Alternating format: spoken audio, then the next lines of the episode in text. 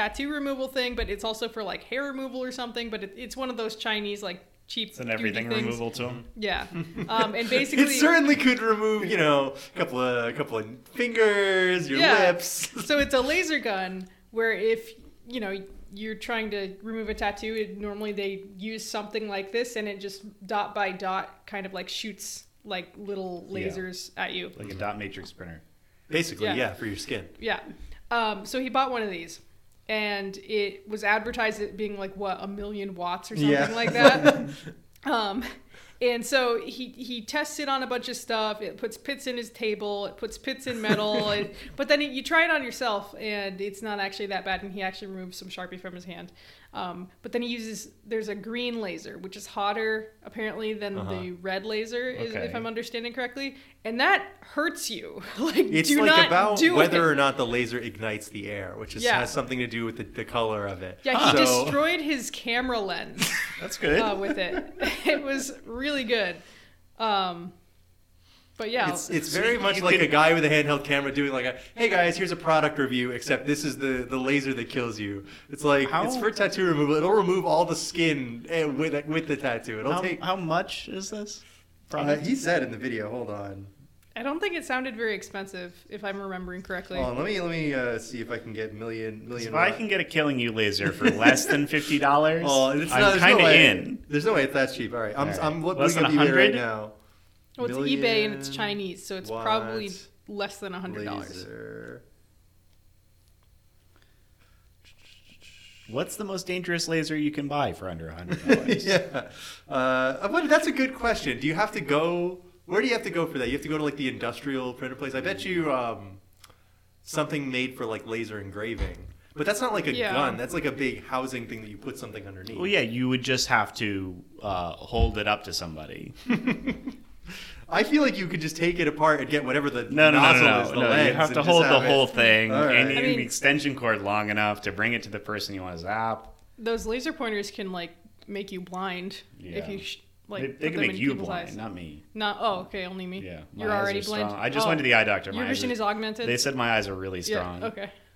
This one says 2,500 watts. It's $1,600. This is That one sounds more This is also hooked up to a big casing, big machine. You could you could definitely hold somebody's head up to that little thing. Yeah. He I didn't feel put like you, link? you just need to mount the thing on your back, right? If you have some kind of generator power and Mm-hmm. you got a. Like make it like the little guy on your shoulder in Death Stranding. That Yeah. the, uh, the sonar beam. Yeah. Laser plasma pen for skin tag remover, freckle, black dot, Freckle papilloma, black- papilloma tattoo. Uh, SFX 1000 watt laser cleaning machine, metal, rust, oxide, oil, paint. This one has like you wheel it around like it's a fucking lawnmower. That one takes off rust. Hell yeah, that's what I need. Wait, hold on. Isn't rust?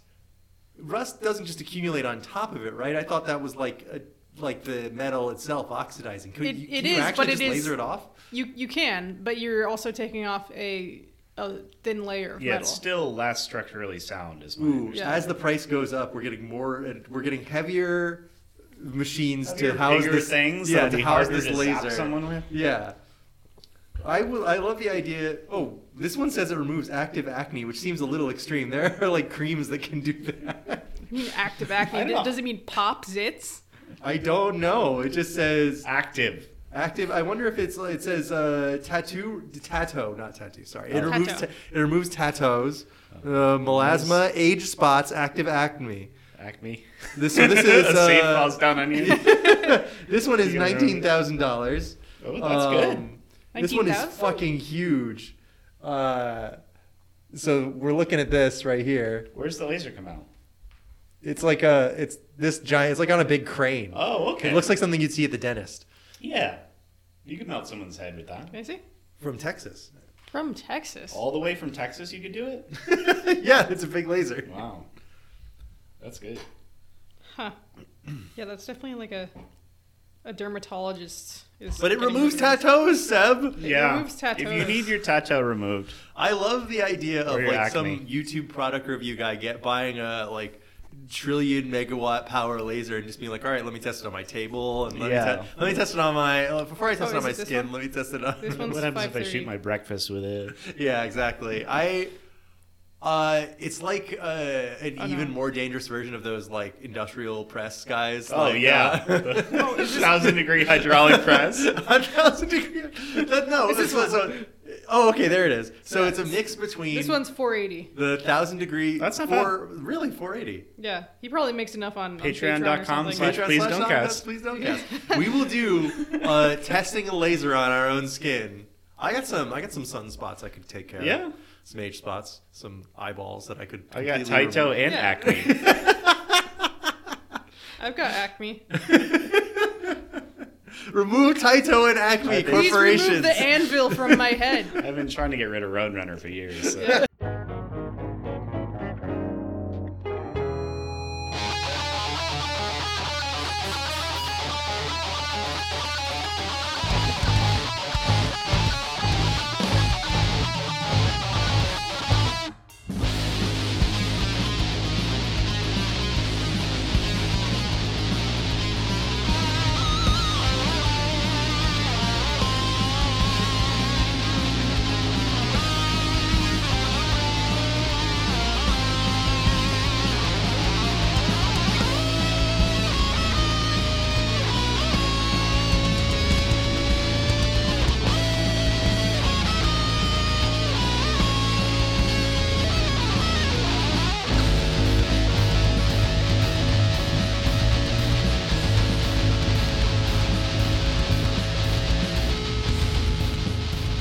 everyone, and welcome to Please Don't Listen to This. Your life depends on it.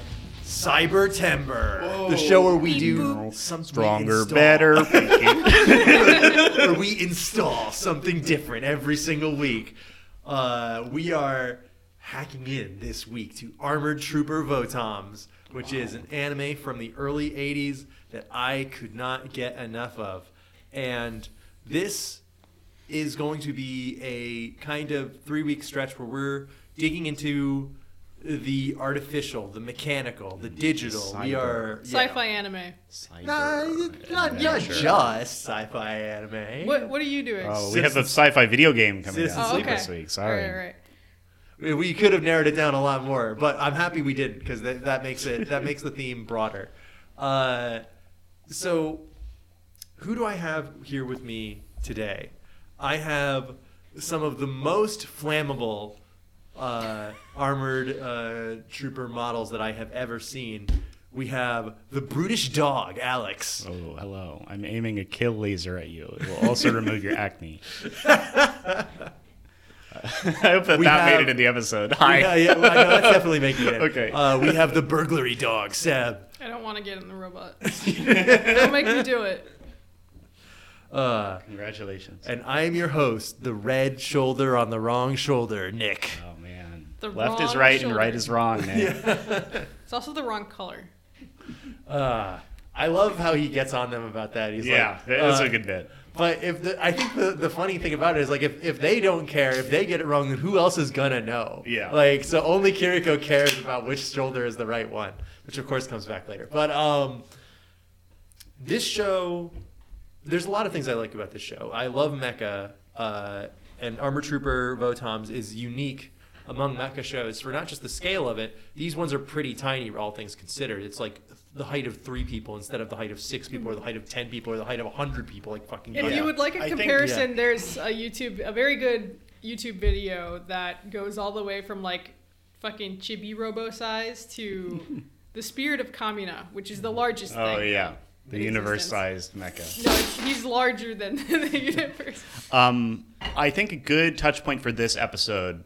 Uh, a couple years ago, we covered the Mobile Suit Gundam movies, That's right. and we talked a lot in that episode, if I remember right, about mecha in general and how this whole thing started. And this is a great jumping off point because this is also made by Sunrise, and this also has the same mech designer. Not Oh, okay. The, not the prime, not like the only mech designer, but the um, the primary mech designer for Votoms also did, for example, the Zaku 2, which you can kind of tell. The Scope Dog is almost like a riff on the Zaku 2, but even less human-like. The um, So the mech designer is Kunio Okawara. Yes, Kunio Okawara. That's right. Uh, Kunio Okawara has made many, many good uh, anime mech designs. Um, the Zaku, Yeah, too, of I course, is one of my favorites. After having done Mobile Suit Gundam, it's like, can we get the guy who made that robot, please? Yeah, exactly. And this is Sunrise too, so they're like, well, who can we get back? It's like, well, we have most of the Gundam team is working on Zeta. What about the mech designer? What's he doing right now? Can we get him to? He already made the robot. Can we get him to make some new toys for us to sell? And then can we get another incredibly jaded writer who is going to make the opposite of a thing that would sell toys? It's like, hey kids, why don't you buy the toy of the robot that sucks and explodes all the time? And our hero it never gets attached to one because he hates it and he doesn't want to be around them if he doesn't have to. And they also they explode all the time. But then he gets in one every chance he gets. And he, He kills loves it. someone from that is inside the robot from the outside with a regular firearm. oh wait, that didn't happen in the Epcot ones. You We guys are, watched. I think, I believe it though. as a lead into Cybertember, I think we wanted to talk about the kinds of uh, cyber settings, maybe? Yes, absolutely. So the reason, the thing that I wanted to zero in on is that Armor Trooper Votoms is unique among anime at the time, and especially among anime now, because at the time you even had stuff like Fist of the North Star that sort of fit it. For its griminess, for its dirtiness, for its like slop, imperfection. grit. Like people Dirt. credit the uh, people credit Blade Runner, which was years off at this point, for inventing cyberpunk, which kind of had mixed the futuristic nature and the dirty nature together. Yeah. It- but this also has that in a different way. It's it's very much like a like a noir, you know, or or like a or uh, this comparison I saw online when I was looking at uh, forums of people talking about the show is people say, oh, the first arc of Udo City, it's a lot like I have to First correct Blood. you. Sorry. Yeah. Uh, Blade Runner came out in 1982. Votom's first episode aired in 1983. Oh, oh I thought it was farther off. Uh, maybe I'm thinking of like the direct Fact check in real time. We know Yeah. because our listeners won't do Yeah. it. So, So- Seb has to. Uh, the, my point being I'm that they doing could God's not use Blade Runner as a direct influence for. Yeah, it this was already in production. Yeah, it was already it was already coming out. They, But I think were- something was in the water at the time, honestly, because Uh-huh. I mean we've got Dirt. um, dirt. Dirt was in the water. Grime water. was in Yeah, the water. yeah. It's mud. They all had to They drink actually it. drinking Yeah. mud. Um, but I think I mean we see even in Star Wars, Mm-hmm. um, you start out on Tatooine and it's Mm, it just a desert wasteland. Gritty. You know. Yeah, and I Um, think that that partially has to do with um, Star Wars taking a lot of influence from both samurai films and westerns, Mm-hmm. which all all have famously dirty, grimy settings because they were cheap to shoot.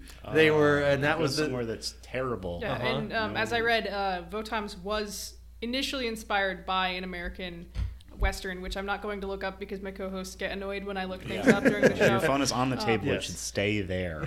Put it So- in my backpack. Um, I wanted to talk a little bit about that kind of setting because it's something that really stands out to me. Yeah. And especially in anime, which is something we talked about a little bit before uh, we dug into the episode proper.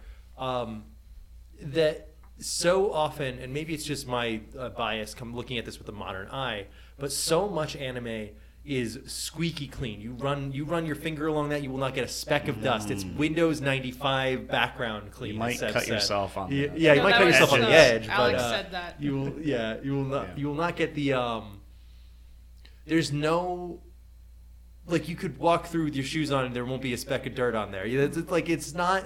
You don't see it at all. It all feels so smooth and so clean, It's impossibly very so. computer. Very computer, very sterile. Many anime are computer. Yes. Whereas in uh, in Votoms, you're after your initial uh, encounter in space, once he lands on uh, Udo City, you're like, oh my god, everything here is like either rubble, it's blasted Yeah, out, it sucks there's here. What dirt the hell? and dust, and everyone's mad, and everything's grimy. They're Everyone living in a is crappy, poor, there are no poor, jobs. They're living in a crappy hovel. Everyone's trying to get into blood sport or slavery or They mining or no killing jobs, cops. no cash, and no hope. Yeah.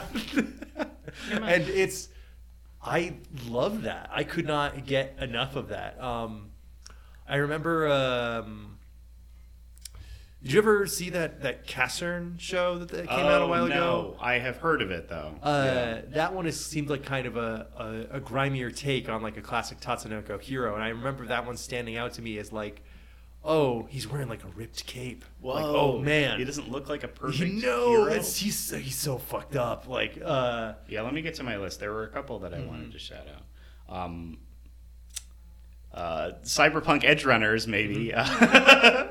As, Edgerunners is as funny. the, the opposite end of that spectrum as like Yeah. influences based off of influences. Yeah. Uh-huh. I think the Um, the grittiest anime I've ever seen is Ergo Proxy. Oh yeah. In terms of That's the a setting. I- great. I forgot example. about that That one. is Yeah. a fantastic example. So set. in Ergo Proxy, the I'm not.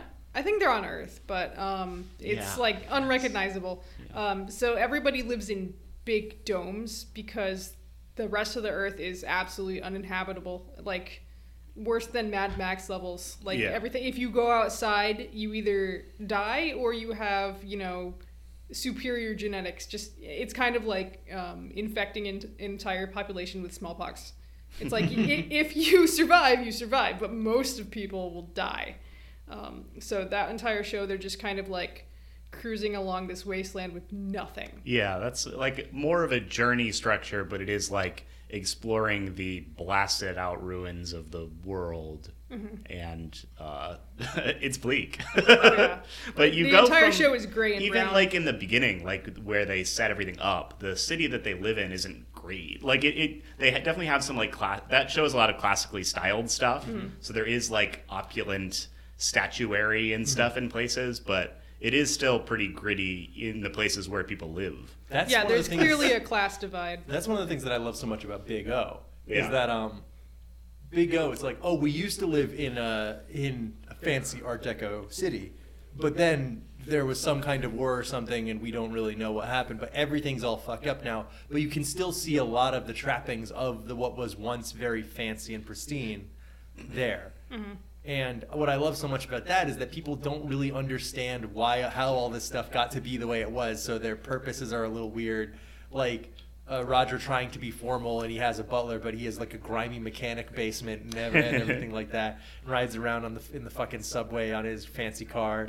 Um, it's just like a a funny thing to point out. And of course, a lot of this stuff, uh, a lot of the science fiction stuff, I trace back to like film that has this aesthetic. I think of, of course, one of my favorite films ever, Alien, which Oh, is yeah. all Just watched Alien Three late Oh, recently. A lot of grime in that movie. yeah, a lot of slime and dirt and grime, and there's like a, r- a room with water and chains, and like Uh, you you, get the need to have a chain room. Every ship needs a chain room. I'd say zombie movies too. When when Yeah, the zombie yeah. apocalypse has already happened, like um, Well, I mean, uh, Dawn Dawn, of the and Dead. Day Yeah, are Yep. so good for that. yeah. Dawn's good for like, Podcast oh, topic. hey, yeah, this is a you know a consumer area, something that we know very well and is recognized. And Day is good for like uh like underground tunnels and bunkers and places that are really fucked up and grimy. Uh, the thing I think about all the time from Day of the Dead is the Ritz, the little trailer that Yeah. they have in there. It's like here's us trying to make the best out of what we have. Yep.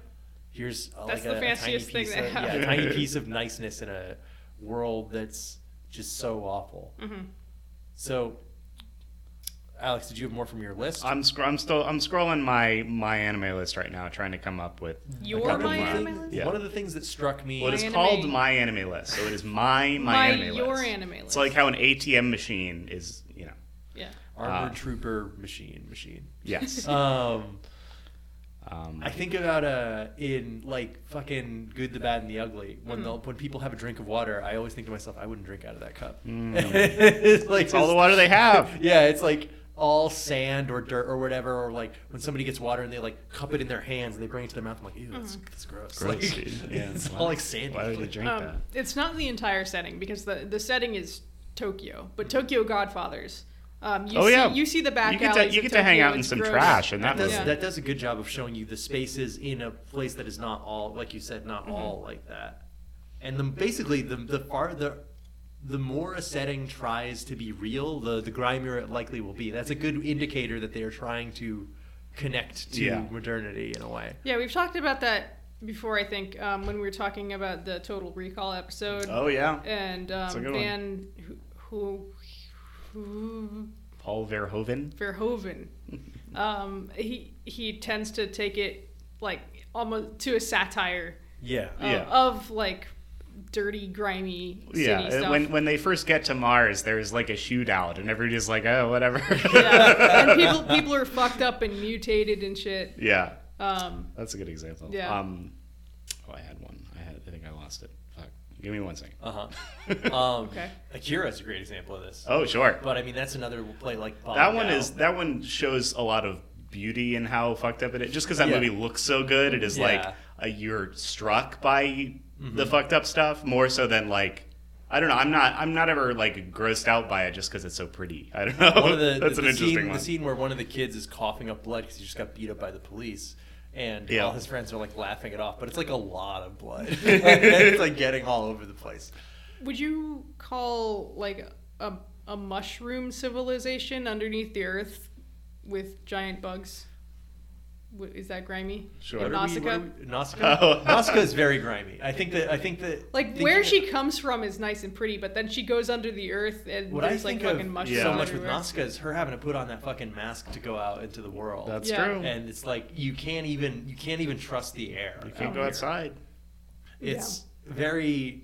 It, it, it just fits so nicely into that. Like uh, so much of what I think about with this cybertember like archetype that we're kind of working towards that we've got going on here is like like piping and wires and like nothing nothing being able to be it's like clutter you know? Like everything is so busy. Yeah. it's there's there's trash there's wires there's tubes that are venting steam. Every there, everything is just like covered in shit like covered in like all this kind of garbage and rubble and things that even do have use. So, It's know. ironic that, um, like we we're like, oh, cool computer, oh, cool big robot, and then everything that's about those things tends to be like, but the big robot destroy nature. Oh, man. and, Well, and it's big bad robot destroy big robot- people. I feel big like it's robot such a bad. natural progression to think of, right? Yeah. It's like, well, what if we want to have a lot of big robots in the show? What would happen in a place where there were a lot of big robots? It's like, well, it would look a little like They this. would be military robots and they would destroy everything. Um, another past episode of the show, um, Tekkonkinkreet does a great job with clutter. That was one thing that we we oh yeah, uh, that's had a touched really on earlier. really but, cool aesthetic in that movie. but yeah, that, Um, that one is piles of junk. The movie, it really I, Yeah. feels like to me. Yeah, like, co- it coming is out- less it is less cyber whole- it's dystopia. like- yeah, it's like the Yeah. whole city is like a pile of junk practically. yeah, Yeah. Uh, coming up, we have Ghost in the Shell Innocence, and um, the Ghost in the Shell universe, especially the, the first movie, really shows some gritty city um, Gritty areas, city. gritty city areas. Um, of course, very much inspired by the um, what is it, the Kowloon walled Yep. city. Yep. That's actually Um, so which is many. gone now. Yeah, so many of these like, uh, like dirty futuristic cities. Not even cyberpunk. Like even like, thing things that I wouldn't really describe as cyberpunk, but anything that's like trying to be like a, a futuristic Asian-ish city Yeah. that has some crime is based on Kowloon. Like, and you you definitely called that. Right. Yeah, because that place was so dense, Mm-hmm. and they they kicked everybody out and um, destroyed the city because it's a fucking hazard. But it, it crops up because there's poor people who don't have a place to live, who uh, it, it just gets overpopulated, and I think a lot of things have thought like, okay, future overpopulation, what's it gonna look like? It's Oh, that. It looks like this. Yeah. Um, w- I got to the one that I was trying to think of earlier. Mm-hmm. Um, the anime and manga Planetes is about Ooh. space garbage men, heard of that. and that, that is, it's a really good one because the space station that they're on is very corporate and very clean, like but Wall-E. they do the worst job. Yeah, so they have to take care of all the shit, and then their whole department is underfunded, and they have to make do with what they have. But they have like the worst ship and have to do the worst job on Or it's the like Vector Man. on the like fancy space station. But, That sounds good. Yeah, like no, it's a great series. Yeah, I've heard that. When when was when did that come out? Uh, in the early 2000s, uh, I have it up here. Uh, 2004. Oh it, man, it finished Yeah, I gotta watch that. That sounds good. I think that there's a lot to uh, dig into here, and one of the one of the ones that people love so much.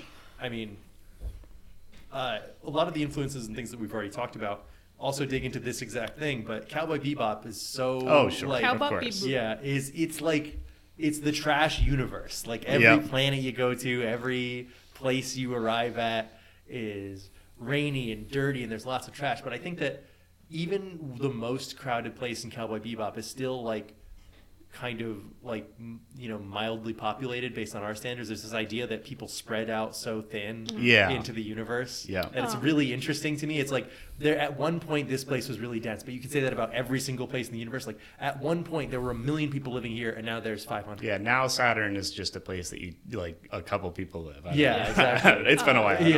that. The the American television equivalent of this uh, of Cowboy Bebop is um, Firefly. Still very good show. Yes. Unfortunately, by Joss Whedon, but um, I can say that about a lot of things. yeah, Oh, He- that he- he's made some good stuff. Um, But, like- but yeah, it's the like same a- same thing. A It- dirty ship, uh, dirty outfits. Mhm. Uh, you No know, money. Yep, st- sticking money. sticking people inside of uh, basically drink coolers. You got all, all kinds space of western. Yeah, yeah, and, and and in that western vein, it's got all the dust, all the brown, all Oh, we the, love the all dust. dirt. Give me the dust. That's what we. We, we love our grime here at PDL. Give me the TTYL. slime. Give me Yeah, the goo. We love it.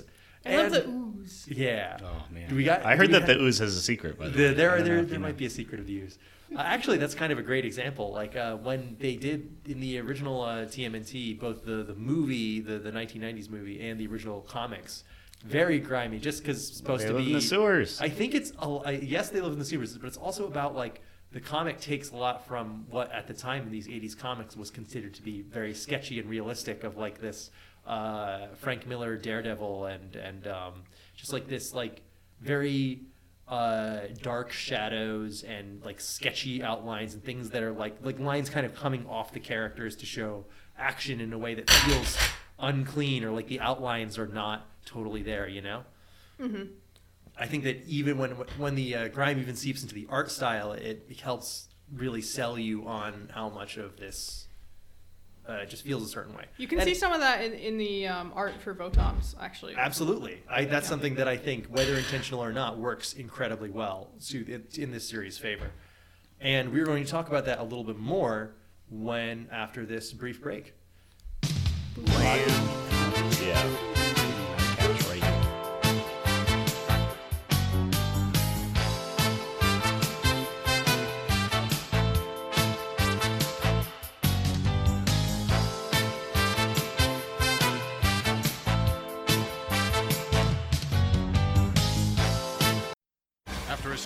Rochina's clutches, Chiriko once more descends into hell.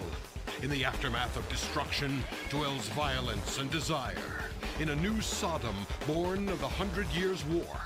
Evil and treachery, corruption and confusion, all ground together as though poured from the same cement mixer. Melchia's very own Gomorrah. Next time, Udo. Chiriko takes you with him into hell.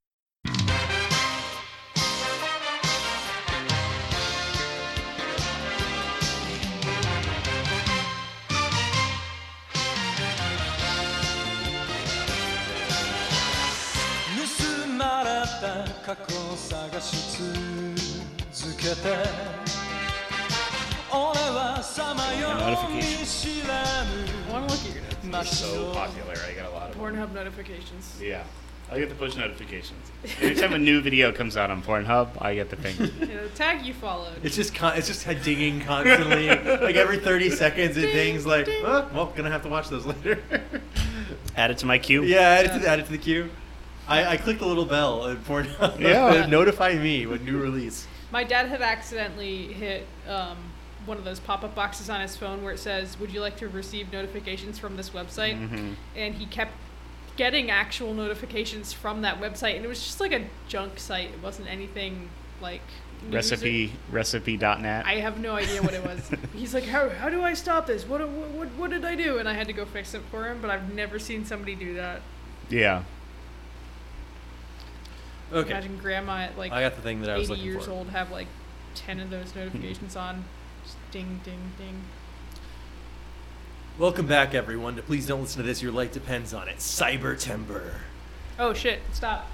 well, you don't think the most uh, the the Yeah, mo- the cyber sounds of our air Uh-huh, conditioner. that's right. Coming That's our soon. actually uh, our mech repair bay where we're Yeah. working on adding new legs after the previous ones got blown off, and we're hoping these ones get blown off even faster. So, um, this is Armor Trooper Votoms. It is a series about uh, grizzled war veteran Kiriko Kyuvi uh, accidentally discovering Or Chirko. or Chiriko, Depending on your Kiriko or. Chiriko QV, discovering uh, during a mission with his squad uh, a, a secret that he was not supposed to be- get. Looking inside the package they were supposed to steal without knowing it, and uh, questioning why the hell his team was shooting their the guys on their own side.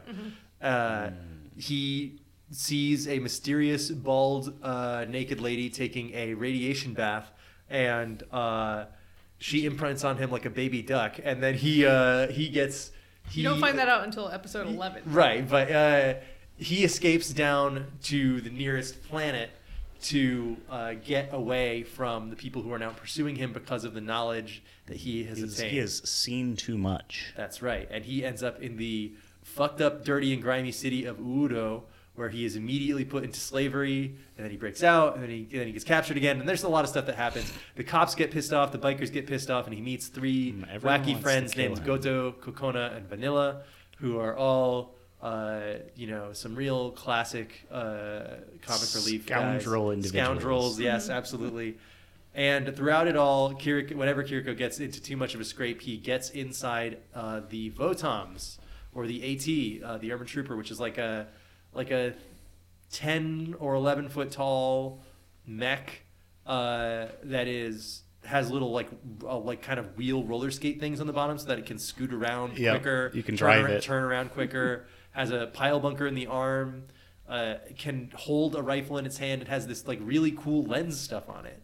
Yeah, it's got like a three. It's like your iPhone. Actually, It's like iPhone. Oh my fucking god!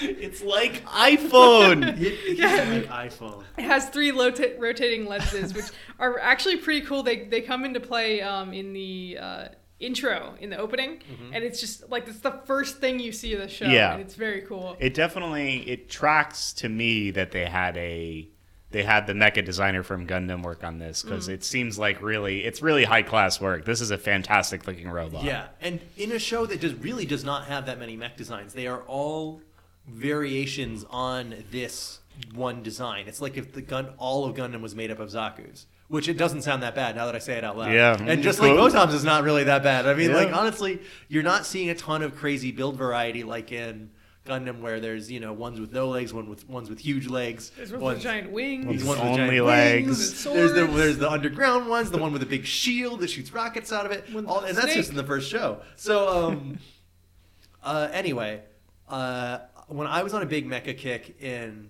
uh, 2014, I was in uh, I was going to college and I had a lot of time in between classes that I didn't want to spend doing homework because I wasn't a narc. So I was uh, watching mecha anime in uh, the cafeteria or library on my laptop, and I would download a lot of it from a torrent website that no longer exists. Ah, rest in peace. Rest in peace. Um, and uh, this was one of them. I, I watched a lot of mecha at that time, but this is one of the ones, like Big O, that stuck with me for a very long time, uh, based on its aesthetics and its themes and just the. There, there are a lot of things to love about Votoms, which we, we will get into over the course of this. But before we dig into it too much, I would like to uh, first do a little bit of production history, and then I would like to do a very brief community segment. Wow, it's rare that we have research done on this. Yes, show. so- by research, Nick is just going to read whatever page he pulls. yes. Well, there's um there is a really great uh, ancient GeoCities page Oh, that I- has a I, I ton take it back. That is real research. Is it, it's restored. Um, let me let me pull it up. I, I have a different page open now, but uh, it, it, it contains like episode summaries for him, including information that I think is wrong, which is great. oh, the Uh, best. we love that. Um, but I, I have the uh, development uh, thing here because I wanted to get right what uh, uh, Ryosuke Takahashi con- uh, conceived of Votoms after watching the film Junior Bonner, which is the thing that Seb was Yeah. talking about earlier. the That was on the wiki page. It's uh, about a main character. The main how you know character travels across towns performing rodeo shows, which gave Takahashi the idea of creating a story in a post-war setting about mechs fighting each other for sport, which only happens a few times in this show. It's- Yeah. the post-war is kind of brief because they talk about how there's a hundred-year war that just ended. Yeah. and it's it's it is very much like all the bonds are really tenuous. Things are still very destroyed. It's funny that they I, I, it tracked that that is interesting to hear about to me because when they introduced like in episode four or whatever, they're like, "Oh yeah, we have robot fights." I'm like, this seems like it would be a bigger part of this Seems show. like it would be the whole show. Yeah, they they try to set it up that way, and then it ends up not being that. So I'm, I'm going to show. Oh my god! First off, I got to show you guys these ad, this ad that I just got when I went tried to go back to the. Man, uh, check out our episode Click on on it. The clicking the, lad, clicking the ads. Uh, It's porn. yeah, but it's, All right. it's more about God the phrasing damn. of this ad. we got Oh, TikTok didn't for sex. Okay. TikTok for sex. Finally. Warning: You will see nude photos. Please be discreet. Continue. Yeah, can we click? Sign up. It, is, if I click continue, does it take me to the page or does it take me to TikTok for sex? Uh, we want to go to TikTok for sex, Sex I talk. think, right? Oh, Nick is clicking the ads. Don't. You're going to get a virus on your phone. Insta date. All right. It's okay. I'm, I'm, I'm doing this through the Google browser. Oh, this is why I hated that episode. Good to know. I think next week we'll do TikTok for sex. It is my episode. So Okay. It's kind of cyber. That that's cyber. Yeah. That's cybering. cyber date. Uh, give me the desk- cyber fuck. Give me the, give me the desktop cybering, version of this website. They just call it cybering now? They've always just called it. us. okay, so The woke mob fucking- is taking cyber fucking now? Yeah. Ugh. You can't cyber fuck anymore. You can only cyber. They took So, the sex there's out of a- cyber sex. son of a bitch, I could do this fine on desktop. It's all right. Well, I'll just keep talking about cyber Because sex. it's a GeoCities page. Pho- Smartphones didn't exist. All right, basically, I'm going to show you guys this. There is a uh, a huge Votoms page with an episode guide talking Uh-huh. about this. It, there's a thing that Oh, talks about the classic. setting. Ooh, that looks that's good. Like, that's Uh, like that looks like the um the Mega Man Battle Network page that I well it was Mega Man NT Warrior um, website and it did shit like that. It would just summarize the episodes. Yeah, and that's one of the things where I talked about there being wrong information. Some of the stuff it says about certain characters and what they do here. There's a guy who kills a bunch of civilians later on, and the this this episode guide is like he did it because they were seek they were spies for the opposing side. But that's what the guy says. But he's pretty clearly lying about that. He Well, he killed them- said it. He couldn't be killed them lying. because he's on a massive power trip. I don't think it's up for interpretation. He Um, doesn't want to spoil people.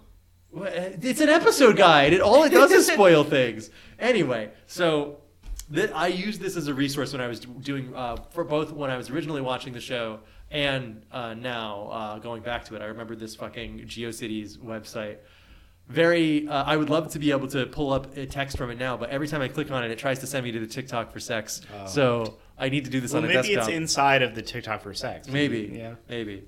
Maybe it's inside of the virus I was going to get. But um, uh, I al- will- I would like to read uh, something that a friend of the show, um, my friend Meryl, uh, I was talking to her about Votoms and about how we were doing it for this week's episode because she was posting in the new Armored Core. She made a build that looks exactly like the Scope Dog. Okay. What And did she so think that- about the transcore uh, uh, mosaic? Yeah. What did she think about that? I, I didn't ask, but I'm Okay. sure there's something. Okay. But um, uh, yeah. Let me pull it, let me pull it up. So this is um, uh, I when we were talking about Votoms, she said, "Oh, let me send you some thoughts for the episode," or I asked her to to send her some, send some stuff over. So You asked her. She Yes, didn't I- volunteer. I asked her. Okay, all right. Um, Just wanted to make sure. uh, Because usually we have to yes. ask someone to send us something. Uh, first, she started by sending me some of the next week on things, which I love so much. Uh, next week, Kiriko takes you with him into hell. Yep. Uh, Kiriko really drinks, and the coffee of Udo is bitter indeed. Like, uh, they, Yep. they have a different. Like, I like that one. Gundam it. does who will survive at the end of every episode, and I love that. But Votoms is very much like a response to that. Like, we have, we can do one of those every episode. We're gonna have fifty-two episodes. We can do a different one every week. Yeah, this guy like makes references to Mes- Mephistopheles and Yeah. just like these like old fables The descent and shit like into the hell, yes. descent into hell. Like he, Faust. he Faust and like all these literary references, which I think are Shakespeare, incredible. Hamlet. Mm-hmm. So she said, nailed some nailed down something that really strikes me about Votoms. A lot of the design is made to be very anonymizing and dehumanizing on purpose. The mechs all become are all bare bones grunt suits that are pretty standard pilot suit has the gas mask that erases your identity. It would seem that war is dehumanizing. Makes you think. Whoa. Uh, Kiriko putting on the goggles is kind of chilling. Get in the mech and become something both more and less than human. It even extends to the scope dog itself. I don't know how I'd articulate it, how to articulate it exactly, but something about the main camera is really unnerving. Uh, the first episode where Kiriko's squad all turning to look at him gives me the willies. It's very It's because obviously they look like iPhone. Stop it it. is because they look like iPhone. hate I can't this. imagine anything scarier than a bunch of iPhones being pointed at me. if iPhone look at me, I'm scared. It's very obviously an eye, and the human brain recognizes it as such, but there's no other features on the head that you can map with a regular human head. Even something like the Zaku, which has a mono eye, has the gas mask apparatus that you can mentally parse as the mouth. I think the the mono eye, you kind of are like, oh, a cyclops. That's a vague, vaguely humanoid thing that I know about. Mm-hmm. But like something with three three eyes that rotate. Yeah, what, what the fuck is that? dog? You know, Yeah. scope dog. Scope dog? that's the name Scope of these dog? things. Scope dog? When did Uh, Snoop Dogg come out? Um, uh, she also says Kiriko being tortured and constantly pursued for answers he doesn't have by the government, and then finally meeting Proto One and trying to get some answers out of her, only for her not to know anything either. Damn, Oh. show's good. Glad I'm rewatching and have more media literacy so I can absorb more than uh, small mech cool. feel like I didn't absorb anything the first time I watched all those years ago, and there's some super smart stuff in here. I agree. I feel the same way. Yeah, I was why also didn't we bring Meryl on the show? uh, I don't know. Uh, I, I guess I could have got her for this, but I only, but I only knew to ask her if uh, she had anything to say about Votoms a couple days ago. So uh, Okay. otherwise, I would have planned it for a real guest Yeah, yeah, episode. Hey, hear that, Meryl? Come on the show. Yeah, Meryl, come on the show. Um. So I like your hat. this uh yeah so i i am really happy to hear about this i also feel like i know more i have more media literacy now something i noticed a lot more now is i'm like oh a lot of this stuff is taken from movies stuff that movies that i had not seen in 2014 when i was first watched Votoms but anyway seb i want to know what you thought of armored trooper Votoms Okay, so um, I don't dislike mech. I just don't watch a lot of it. Um, I like mech when I watch it. You like robot? I like robot. I like Gurren Lagann.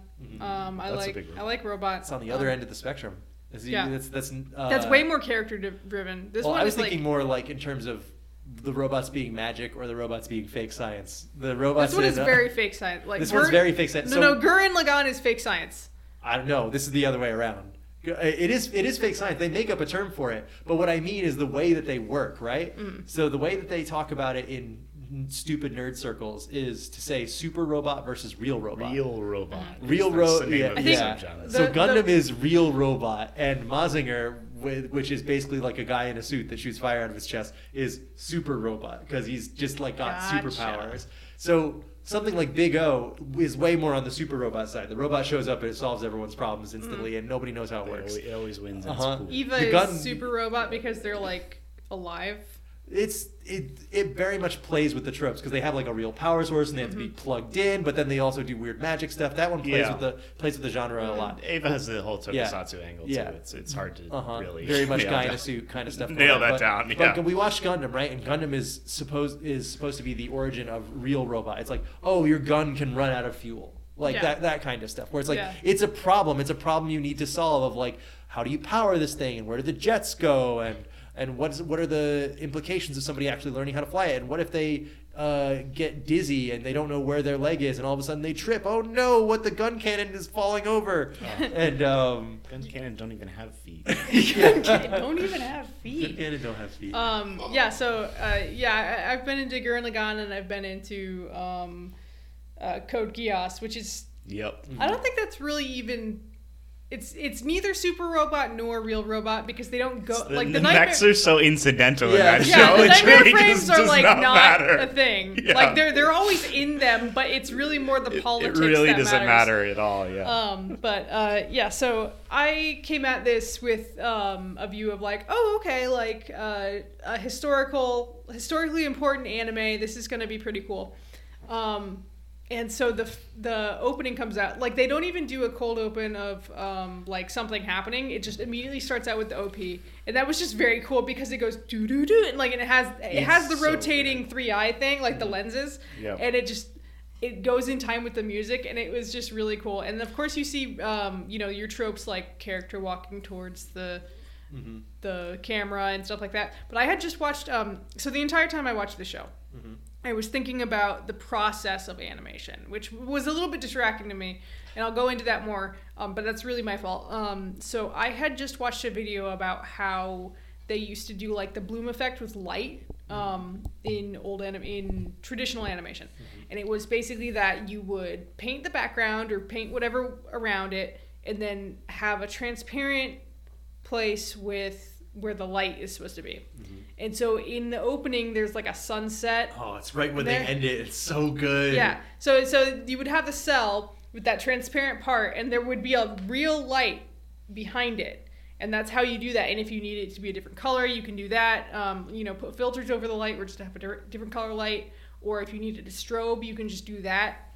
Um, it, it's just really cool stuff, and I kept thinking about that the whole time because it's really obvious. Um, the entire time during the show. Uh, sorry, I'm gonna talk a bit about Yeah. the artistry and, and the development. I feel like that's an Um, important angle to take. So Yeah, Yeah. um. And I certainly wasn't going to talk about it, so.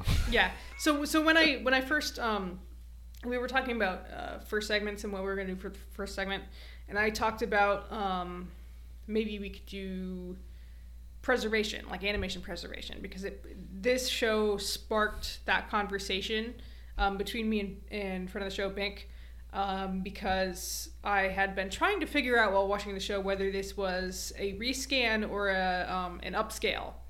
Um, because I knew this was ripped from the Blu-ray.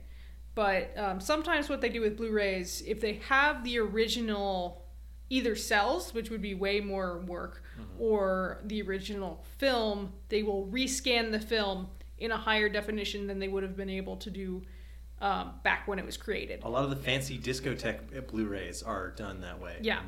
Um, this one, I believe, is an upscale um, because it's a little bit blurry around the edges and the the line quality is really bad. But my, my thing was like I was like, man, the lines look like they're kind of like got vinegar syndrome, like they, they look like they're degrading. But I think it was just the either the way they scan them or cheap paint that they used back in the day. Because this was a they, this was a TV animation in the early '80s, um, so it wasn't super high budget in in terms of like technicalities. Um, they did a great job though, like with what they had. Um, but the the line quality isn't great. Things go off model all the time. Oh, yeah. Um, you can see paint going outside, and I think this is really more of a consequence of upscaling it and watching it on a high def te- television and not a. Um, I was gonna say it was a consequence of the show being a full 52 episodes. it's it's also you're not watching it on a, on a CRT, um, which CRT already adds a, li- a layer of you know fuzziness to it, so you won't see a lot of the imperfections like paint going outside of the lines of the cell. Um, and then you can see where things are supposed to be behind other things. They didn't position the cell properly. And for those who don't know, cell animation, um, so th- the shot you see on the screen, that's actually several different layers. It's a pile of things. It's a pile of things of translucent animation cells. That's why Um, sometimes when you buy an animation cell off of eBay, it's just Bart's arm because that was the only thing Yeah. that was moving in that part of the, Yep. that part of the shot. Um, yeah, so so there there would be like a layer of the character and a layer of something that's in front of them, and then you have the background. The background is painted, and that's also why in a lot of animations you could tell what is supposed to move because it's not painted. It's not part of the background. Um, yeah, it's it's not like painted in the high definition of the background. Um, but uh, yeah, so I I was really watching a lot of that while I was watching this show, and it was a little bit distracting, and, and I was kind of frustrated with myself honestly because the show is good, especially for the time that it it came out. you got to turn that art brain off. Yeah, my art brain was on full blast this entire time. Like I was trying to figure out like, oh, is that line quality because they rescanned it and that's, you know, what what the lines look like now and and they're all vinegared and stuff like that. Vinegar syndrome is is when the um the translucent um what's it called? Is it cellulite or cell- no, it's not um God damn. Uh, Celluloid. celluloid. Cellulite is when you're you're fat. you're right. You have on your, your your legs. legs. Celluloid is a very flammable material that's used to make film.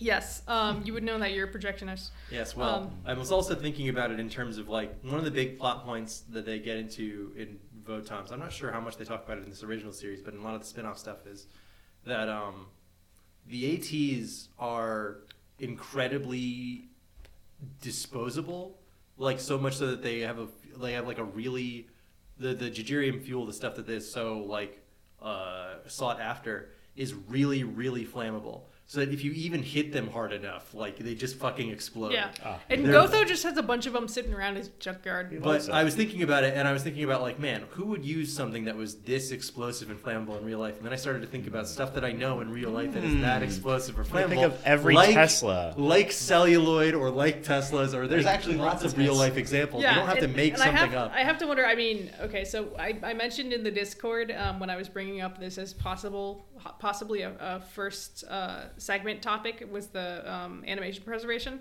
Um, Kyoto Animation was is an animation studio in Japan, and several years ago they were hit with like a massive arson attack by some insane guy. Um, obviously, he set the fire set fire to the building with a bunch of gasoline, but I can't help but wonder if all the celluloid from all their older shows might have helped accelerate the fire. I fire. think that There's like thirty something certainly people didn't died hurt in that. it. Yeah, It's like setting fire to uh, a paper factory. or yeah. I mean, they had all this paper, they had all this celluloid on top of the gasoline. Like Yeah. thirty people, thirty something people died in, in that fire, and it, it really tragic. He just got convicted a few days ago. That's why uh, anime needs to be made on computer now. Yeah.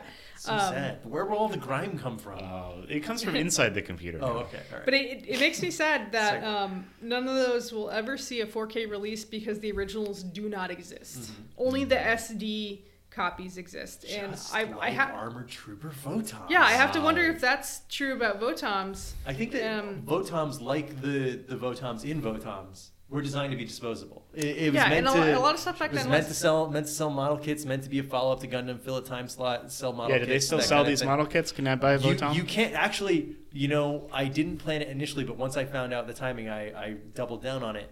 It is the a couple of days ago was the 40th anniversary of Armored Trooper Votom, so Oh. they Wow. do have model kits of the Scope Dog, but they don't usually make more, and the ones you can get are quite expensive. But they're releasing more for the 40th anniversary, so There's soon. a Chachikama one out, and I want that one, so we need to do a um, garage. we kit. gotta have model yeah, month We coming gotta up do model soon. month. Yeah, Um, but yeah, so at the time this came out, this was amazing. Mm-hmm. Um, Oh, yeah, is you were there? Yeah, yeah, I was there. I was born ten years When before that I came was what is, out? born. what is the, your reference for older stuff? Like, do you have have you seen a lot of old? Do you like a lot of older stuff in terms of anime? I don't actually watch that much older stuff, mostly because a lot of it tends to be very cheap. That's Um, definitely true. It's especially it's way more true of American animation. oh When yeah, you, you know, when you go back Um, to stuff like that. but I just sometimes I can't stand some of the tropes that exist in much older stuff. When they um, make something to sell you a toy and you're like, I can't buy that. No, um, it, The it's toys, like I can't buy it anymore. So I, to- I would love to buy the toy. to, to move on from the technical aspects because I've gone on Yeah, too long. what about the that. show? Um, so the show, um, I I really appreciated how it seems to have broken a barrier. Um, I mean, Gundam did too, but like this one went on with it um, for like a, a show that had like a st- uh, story that went through every episode and uh, like, Connecting thread. like, a connecting thread like continuity. it was yeah it, it wasn't like serialized it wasn't monster of the week it's like every single episode what happens next week where in um, like i kept thinking in america at this time in 1983 we did not have that for cartoons ever at all We Um, still largely don't. Yeah. I don't know. still- now in the streaming era, it's, they've been better about that. But yeah i mean even even up, before up that we've through had a the bit 2010s, it was rare to have an American cartoon that had continuity. Also, well yeah i mean but we had avatar the last airbender but Yeah. that was heavily influenced by anime And that was what Um, 30 years after this show came out. yeah So, or I- 20, we, 20-ish. we, we had stuff like Batman Beyond had Now, a bit of a yeah, there was stuff, it was just you know. that not It's just and it took few another and far 20 years behind. after this. Yeah, it, it was few and far between compared to what they've been doing in Japan for so long. Um, and this just like baffled me in, in what it was doing at the time, even though that wasn't that unusual for anime at the time. Um, like anime at the time was doing this pretty often was was the like continuity. Um, but I, I was like, wow, everything happens every week. It progresses the story. wow. Um, and I really like um, the the whole dynamic between. So we watched episodes one through eleven. So you're still with um, the Udo gang, which is Gotho, um, Vanilla, who's a guy, by the way, um, and Kokona, who's the girl, and. I find Kokona to be very annoying. Um, so yeah, this, this absolutely bizarre character. This He is, show he is very strange. this show does not pass the Bechdel test Mm. No. whatsoever. There are two women so far in this show. One of them is an annoying girl who cries all the time and has the hots for Chiriko, and then another one is a almost mute, Grown like into two. Grown in a tube woman. tube lady, always is- naked.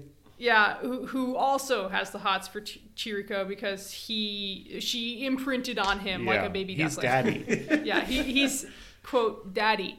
Um, so uh, I mean, to be fair, he is daddy. Yeah. Chiriko's cool.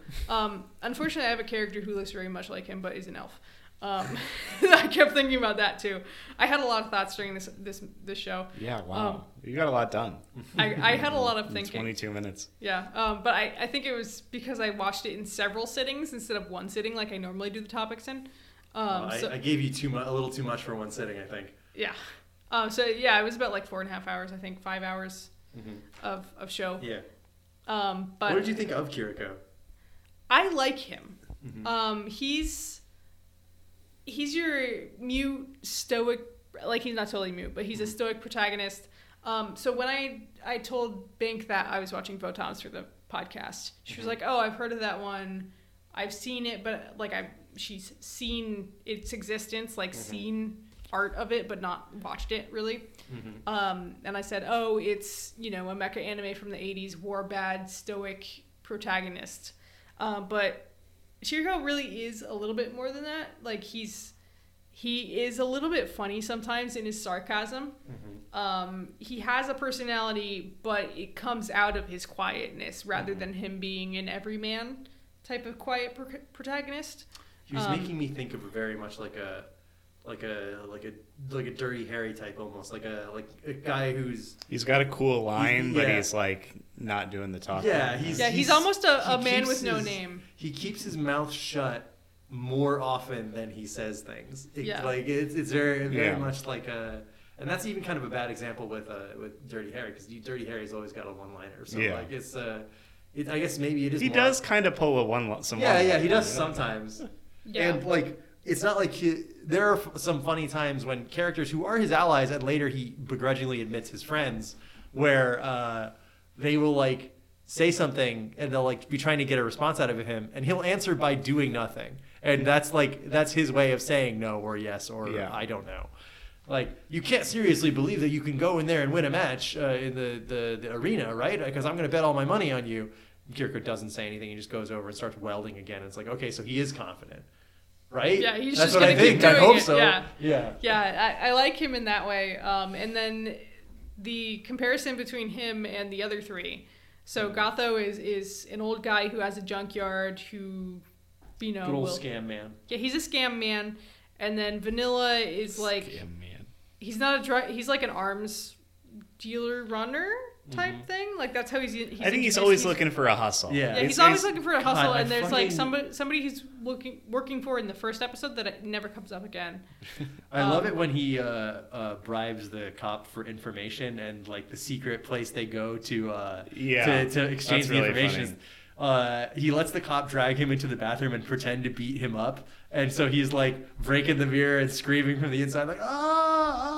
Yeah, that that was one of the things. Yeah. Now that you brought it up, that is like, oh, that's in like several movies. Yeah, yeah, but it's absolutely. incre- it's an incredibly good Mm-hmm. move. Yeah. Um. So yeah, Vanilla does that, and then Kokona is just like this chick who runs around. She at first she's trying to sell information, like she's another hustler like Vanilla, but she's trying to sell information to people. But most of the time, her information is old or no good. Yeah. Um. And she's a whiny crybaby. She has the hots for Chirico, Um. And they're all kind of annoying, but in an eventually in kind of an admirable way. Yeah, it takes all three of them together. Mm-hmm. Like they hit they're all a little They're- off-putting, but they're- the all quarreling combination all of the them. time. yeah. yeah and uh, what what really kind of um like summarizes that is in one of the i think it was episode 9 or 10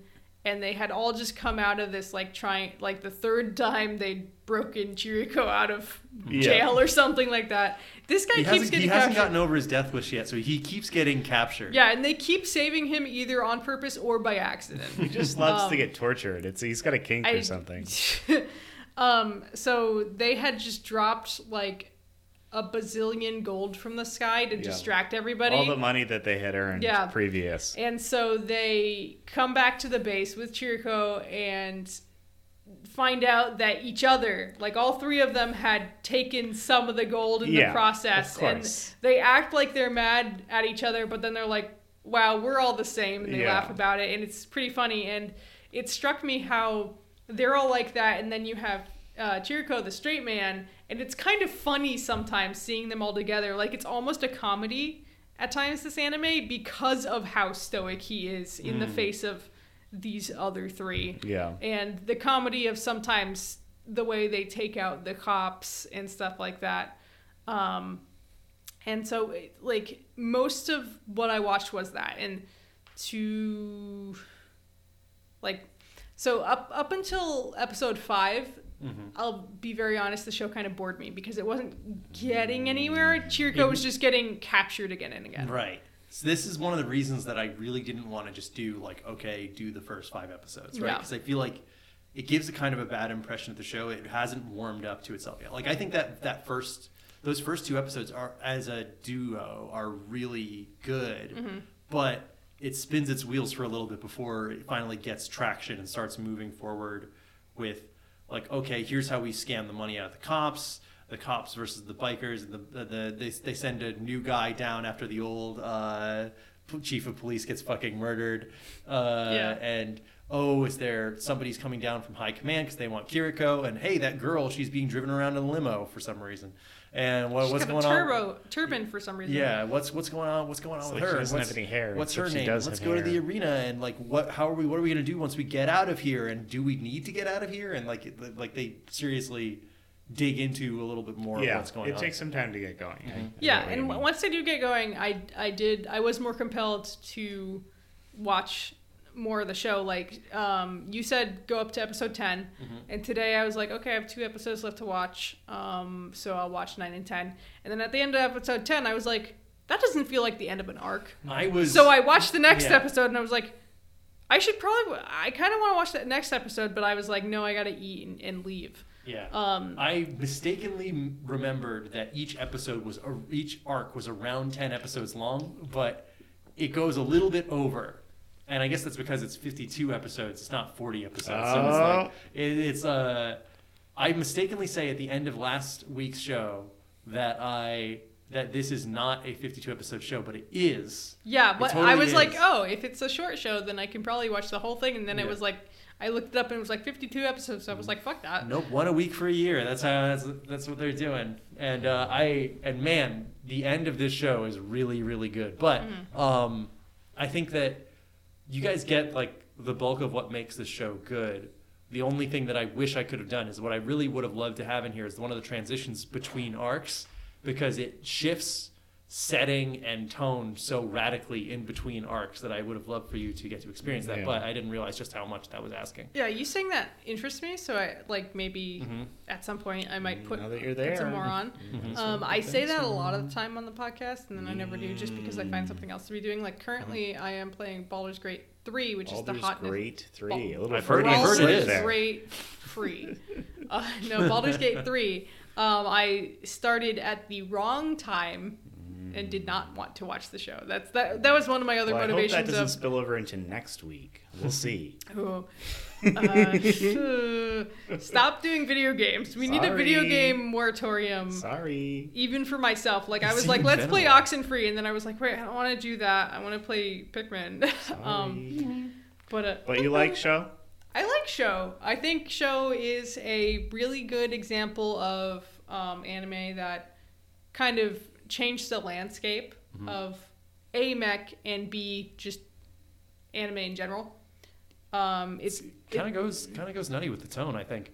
Uh, I got I got to ask you two questions before we move on to Alex. Okay. I want to know, do you have any moments that stand out to you? um, I did.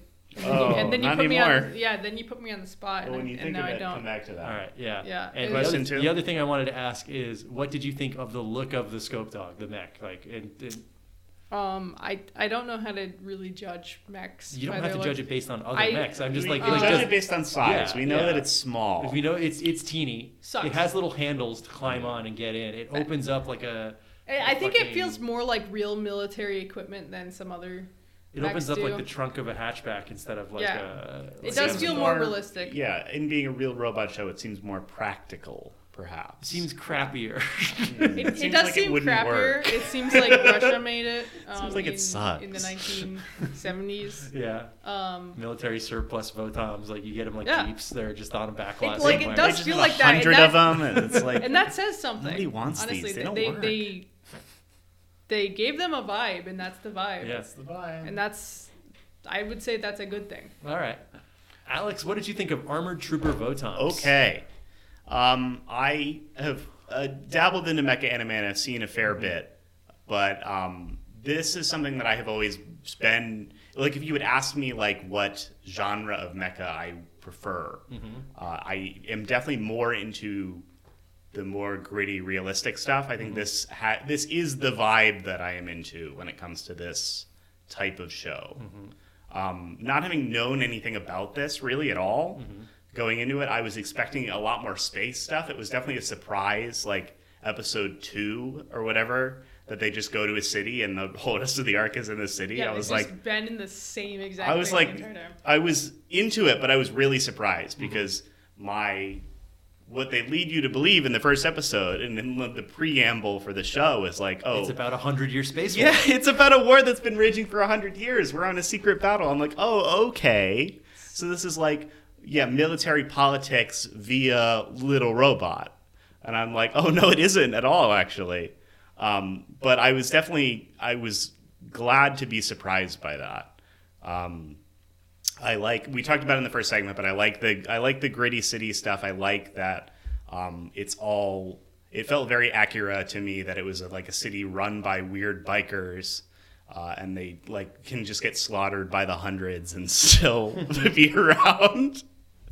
Um, it is was a wild. It's a wild turn to have your main character be kidnapped in episode two and were- so- sold into slavery, and then uh, have to break out, and then get captured again, and then have to break Yeah, out, and it's- then it's get captured funny. again. So I, I break just thought out. about this as you were as you were talking about it, Alex. Um, it's interesting to me and and kind of unique that rather than saying explicitly war bad in this show, they focus more on the plight of veterans. Well, it's like yeah, it definitely is. I think that's probably that's There's like very in much a, a first blood kind of thing yeah, going on. that's First- definitely in the pitch. That feels like that's part of this whole thing. It's like the war ended, but now what do all these people do? Mm-hmm. And in like the one like fight that they do, like oh the underground mecha battle that they do, it's like oh all these guys are like military guys. They're like oh what unit were you in? And Mm-hmm. he doesn't say anything. Very funny. Well, Uh, that's a, a little bit. It, it is a funny bit, but it uh, since It- you guys probably aren't going to watch more of this, I don't feel bad spoiling that he was in like the most evil war crimes unit that existed. Yeah. he was. All right, in- that makes sense. He was a member of the Red Shoulders. That uh, Yeah, they- that, uh, they get touch on it a little was bit, he was talking about was it. Totally fucking brainwashed. I definitely get that feeling from the like because the opening for this they leave you with a lot of questions mm-hmm. because is intentionally confused. Eh, like it's something that our main character doesn't even know the whole context around. Mm-hmm. But he's brought into a mission. He doesn't know why he's there. He doesn't know what it's about. But they say do the mission. He's shooting at his own people, and he has to go capture the box with the naked lady in it. And he's like, "Why am I here? What's going on?" Yeah, and it's uh, the first time he's ever questioned orders, and then all of a sudden, every his whole life starts collapsing. Yeah, and then they try him. to blow him up. Yeah. um, but I thought it was super funny that I, in my head canon, this is the first time he's ever seen a naked lady. It probably is. Sorry, excuse me. He's supposed to be like 18 years old, so probably. Yeah, it just it just Kiriko Kyuvi, kissless virgin. seeing Yeah, the, seeing a naked girl rocked his like, rocked him to his his life. core. I wanted to I want to think that he was like a really good obedient child soldier, and then seeing one naked girl, he's like, "What?" Life he, can be he different than presents this. himself that way in the first episode too. He's like, "Yeah, I went to war and I was really pa- and I liked war, or not necessarily white, not liked war, but I was patriotic and I thought we were doing a good thing, and then I had to kill my own guys. And then I saw a girl. And I saw What? Nakedly, I saw Nip Nops. Yeah. but uh, that the opening for the first episode is really was really strong. I, I it definitely leaves you with a lot of questions as the viewer, and it is fun to me that they don't give a lot of that to you. Like they they kind of make you wait for it. Um, at least like in the first ten episodes, I still don't really know what's up, even though that like I know that the naked lady showers and makes gems, but that's kind of it. Uh, she showers in Jijirium, yeah. which is the fuel that things run off, apparently, in this show. I love the the Very detail valuable. that they make. It's like a really good conduit, so they can use it for fuel, but they also like to use it for computer parts. And that a lot of, when they're mining for it early on in the show, it's just a place that was a computer factory that got blown up. So it's all it all got embedded Yeah. in the ground. And really good it up. detail. I love that. Um, I also like that our, our main character doesn't know shit, and then they torture him multiple times, and he doesn't know shit. But they're like, he's lying, but because he's like a well-trained soldier and he's a quiet, tough guy. I definitely could see how everyone who's ever tortured him has been like, he's holding out on me. Yeah, exactly. like nobody like- is ever like, He's like, "Fuck you! I don't know anything." It's like, well, that makes me think he knows even more. and he does and and then when he finally gets to Fiona uh, at the end of the block of episodes that we were we were watching, Is he's that like, he's her like, name? yeah, Okay. Fiona. Prototype one. Yeah. Yeah, she hasn't. Proto Proto one. Proto one. I actually want to say that she is given that name. Like she doesn't have a name when we meet her. Right, but that okay. she's Yeah, given it. yeah, She says like, um, uh, I'm. He, he's like, "What's your name?" And she says, "I'm Proto One." And he's like, "That's not a name." Yeah. She and she looks like she's been like stabbed or something like that when he says that. She's like, "That's all I've ever been called."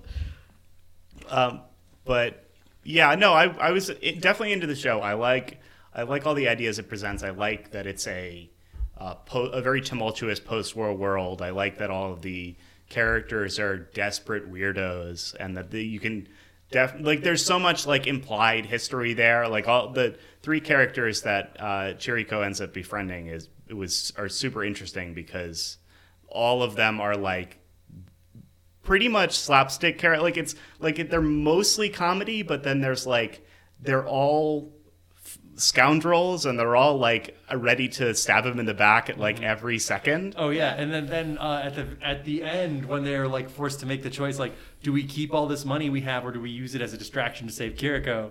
And they do it, and they save him, and they're like, oh, I wish I really was a heartless bastard. but then at the end of that Yeah, episode, they, they, they They've all pocketed anyway, some of yeah. the money to make sure they had. yeah, it's for- very very classic anime to me, and it's not like like it is an interesting line to walk. The like having these characters that are ostensibly comic relief, but having them come from uh, clearly very bad circumstances, having these, these people having to be really tough and really conniving to survive in a world like this. Bro, Kokona gets kidnapped at one point, and she comes back, and she's all roughed up, and she she like bought her way out out of being kidnapped by giving them information about um, a Jijirium transport or something like that. Yeah. Um, and so she like they were like, we're gonna bring you and a bunch of other women and start a new city, and you're gonna help us with the population. Uh, Um, so she she escapes that, and then she just goes back to um, the hideout and cries about it. And they don't even really. They're like, "What happened to you?" And she's like, "You don't care about me."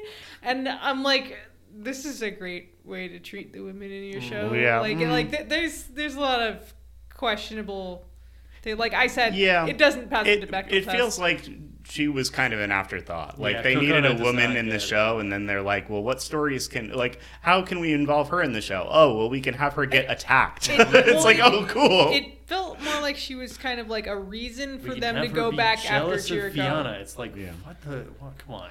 Because those two characters already kind of care about her because she's been around, even though she, if she's annoying, like they're kind of like, oh well, we know her and There's she's a- kind of our friend, and if she goes after Kiriko, then I guess we have to go after her too. There's some kind of fun stuff later on where you meet these characters later outside the context of this city where they're all taking on different roles. And uh, uh, Kokona is a singer. uh, and Vanilla is running a bar, and he's like, uh, so That's cool. so like all these like uh, old soldiers are coming to a bar and like it's the fucking 40s and uh, to, to watch a girl do a crooner thing and it's very uh, it, it feels like the kind of thing that she never would have had the opportunity to do in a fucked up hellhole like Udo uh, but you have to like you know transport to a different place to Yeah. even to change her circumstances enough that she even gets that kind of chance But I like the idea. I, I'm definitely going to try to watch more of the show because I'm interested in where it goes after this. I like the idea. I'm a huge sucker for shows that are set up in this, in this kind of structure where it's like, okay, the next 10 episodes are about something almost completely different, set in the same world. Like, that shit is so good to me. So, So, Mecha fans and a, a podcast I used to like to listen to called Mech Ado About Nothing. uh, Nice. That's a good We used to refer to any substantially like long like drudgery period as a desert because of the desert in Mobile Suit Gundam. Like it's like have Yeah, we, have, that's- that's funny. have we entered the desert? Yeah. And they would say that about like whatever arc or something like that. And I was thinking about that here, and it's like, what is the desert of this show? And the second arc has bits of it, but really there's no thing that directly maps onto it because there's they're changing the settings so frequently. always a lot going on. And Yeah. those settings are so different tonally that they, they it's just like a lot of fun to do. Yeah, I love shows with short arcs, and like uh, my like one of my main touch points for like shows with arc structures are like big long shonen, and it's so different to have a show that's only like ten episodes. That's this part of the story, as opposed to like fifty or whatever Yeah, for a given arc in like Dragon Ball or something. the longest show I really kept up with ever, um, and, n- since then I've only ever watched like things that are like two or three seasons, was um, Bleach. Yeah. and it does exactly that. It's like a se- an entire season, like twenty four episodes, is one thing, and then the next is like a filler season, and then mm. like it's like so long in one thing. Yeah. but it's great it's great to have like i'm super interested to see i, I i'm i'm happy that to hear from you nick that these characters don't just go away after this mm-hmm. arc but i'm also definitely really interested in seeing who else he Yeah, runs you- into you later like more people, more antagonists. like this isn't just the main cast of the show that we have to hang out with for 50 52 episodes Right. like we get we get more stuff going on Mm-hmm. which i'm definitely down for um, i i really like this i am not like i will watch almost any anime i like Mm-hmm. i'm not that picky but like this seems great i'm ex- i'm excited to watch more of it I'm Yeah.